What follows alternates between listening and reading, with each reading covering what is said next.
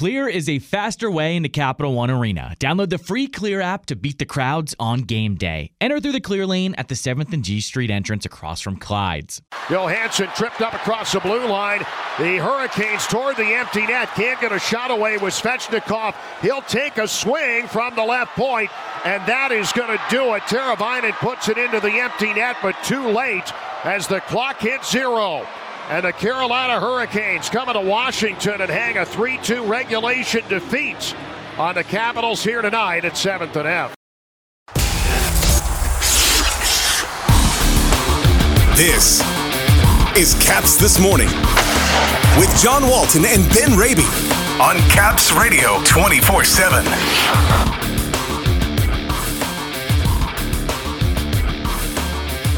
The Capitals drop a tight one at home to Carolina.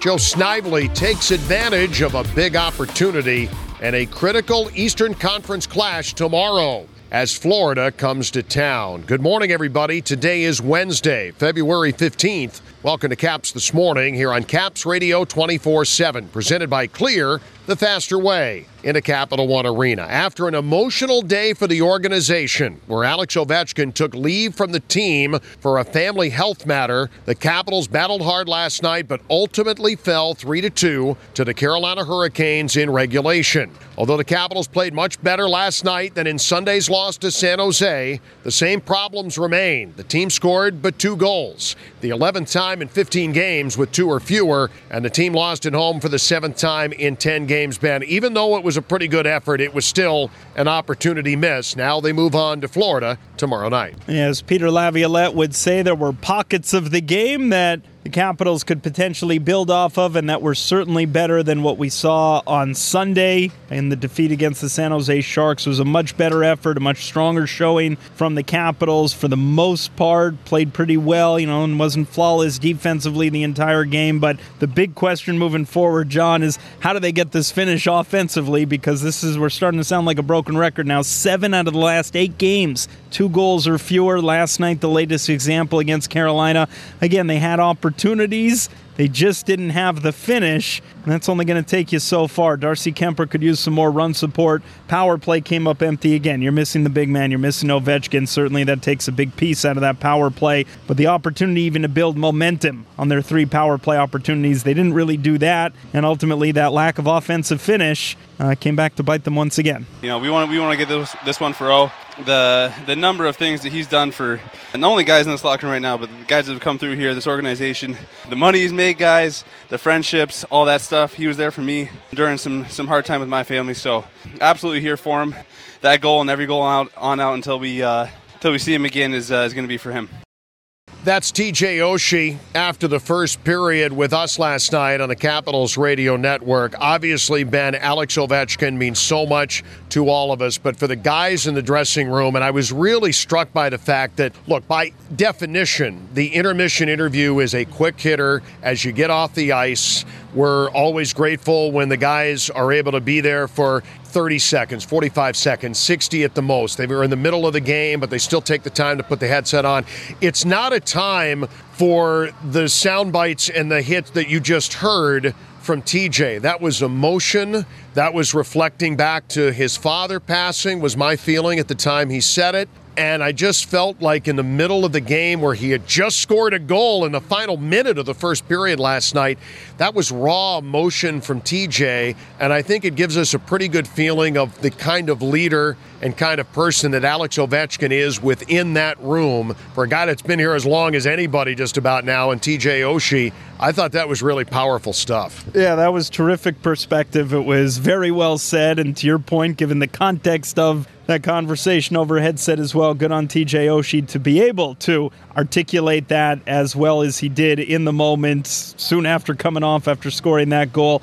And big picture as far as Alex Ovechkin and, and what he means to the team, you know, it's, it's hard to describe and to relay exactly what several of his teammates have suggested. I've noticed over the past couple of years, really, as Alex Ovechkin has grown into the leader that he is, not only with the on ice accolades, but as far as being a leader of men, a leader of a team. When new guys come in, he's the first one to call them, he's the first one to welcome them into the room. We heard Nicholas Aube-Kubel, Sonny Milano suggest examples of that earlier this year, and I think there's a lot behind the scenes regarding Alex Ovechkin, the leader and the man, which TJ Oshie perhaps suggesting some of that as well for the team now. It's their job, as much as Alex Ovechkin has picked them up several times over the years and done a lot of heavy lifting. I would think, you know, we'll see how long this lasts, but it's now for the rest of the guys to look around the room, look at themselves, look at each other, and say, hey, we owe the big man, we owe him quite a bit, and, and let's take advantage of what we can until he returns we thought that we were going to see Alexei Protas play on the third line on the left wing last night. That was what the line rushes were yesterday morning in Arlington. And then come to find out that Alexei's wife, they're expecting their first child. She goes into labor. She goes to the hospital. And suddenly the Capitals needed the extra forward, which they called up in the morning. That would be Joe Snively. You talk about taking advantage of the opportunity given. Snively last night, a goal, an assist, a number two star of the game performance, and would have had a third point if the goal in the third period had stood. Goaltender interference takes it away. TJ Oshie falling into Freddie Andersen on what would have been a goal for Trevor Van Riemsdyk. He would have been involved in that as well. I don't know that you could make a whole lot more out of the opportunity that Joe Snively did in the game last night against Carolina. No, he was terrific, and the numbers are there the goal and the assist, but just the energy and the positive momentum he was providing the team. And I think the biggest tell as far as how well he played and how he earned the opportunity last night is his ice time in the third period. More than half of his 13 minutes and change came in the third period with the Capitals down a goal, trying to mount the pressure, looking for the equalizer, and he had opportunities not only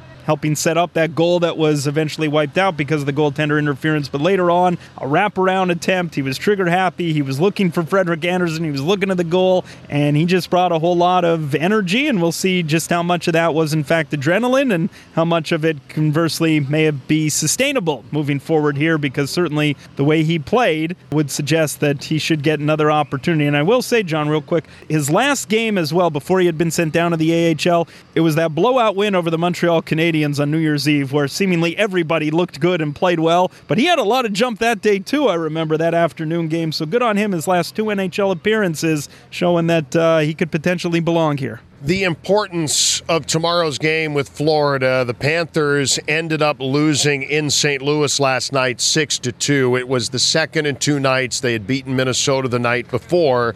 As the Eastern Conference standings look this morning, Florida only 2 points back of the Capitals. They're in 10th place, but they have the opportunity to pull even with a regulation win tomorrow. The Capitals with a chance for a little bit of separation. This is a gigantic 4-point game. It's not a divisional divisional game, but it's a conference game that's probably more important than a divisional game at this point. The Capitals, after losing two of the first three coming out of the All Star break and the bye week, really need a W, and they really need to get it in regulation if they can against the Panthers tomorrow. Yeah, and I think you could look at this two ways. On the one hand, as short-handed as the Capitals are, you can make the case that this is not the ideal time for the Florida Panthers, a game of this magnitude, to come up on the Capitals' schedule. Conversely, I'll make the case that given what's coming up this weekend, the Stadium Series in Raleigh, the big stage, all the attention on that game, the friends and family that will be in attendance, all the players, you know, family members going to be in Raleigh for that game. There's a lot of attention on that game Saturday. I think for the Capitals to have a game like this against the Florida Panthers, this ought to get their attention. This is not a trap game. This is a game where I think Peter Laviolette and the coaching staff can say, fellas, we got to put forth a good 60 minutes on Thursday night. This is a critical game. It's arguably, case could be made among the most important, if not the most important at this point all season. It is the old fashioned four point game in the standings. You have a chance to create a little bit more breathing room versus Florida, or conversely, you're going to have that gap really narrowed and uh, really the dogfight will continue. But an opportunity here for the Capitals to go into the Stadium Series with a little momentum should they prevail against a Florida Panthers team, which really hasn't given up much of late. And they've been on quite a roll since the start of January, starting to turn their season around. It's the Capitals and the Florida Panthers tomorrow at 7, 645 air on 1067 A Fan and Caps Radio 24 7. Heard at capsradio247.com. Ben, have yourself a Wednesday, will you? Happy McNugget Minute Wednesday, John. Go get a six piece. For the latest on the Capitals and hockey news around the clock. Let's go, Caps! Tune in to Caps Radio 24 7. Listen online via the Capitals mobile app at capsradio247.com Or ask Alexa. to play Caps Radio 24 7 on TuneIn.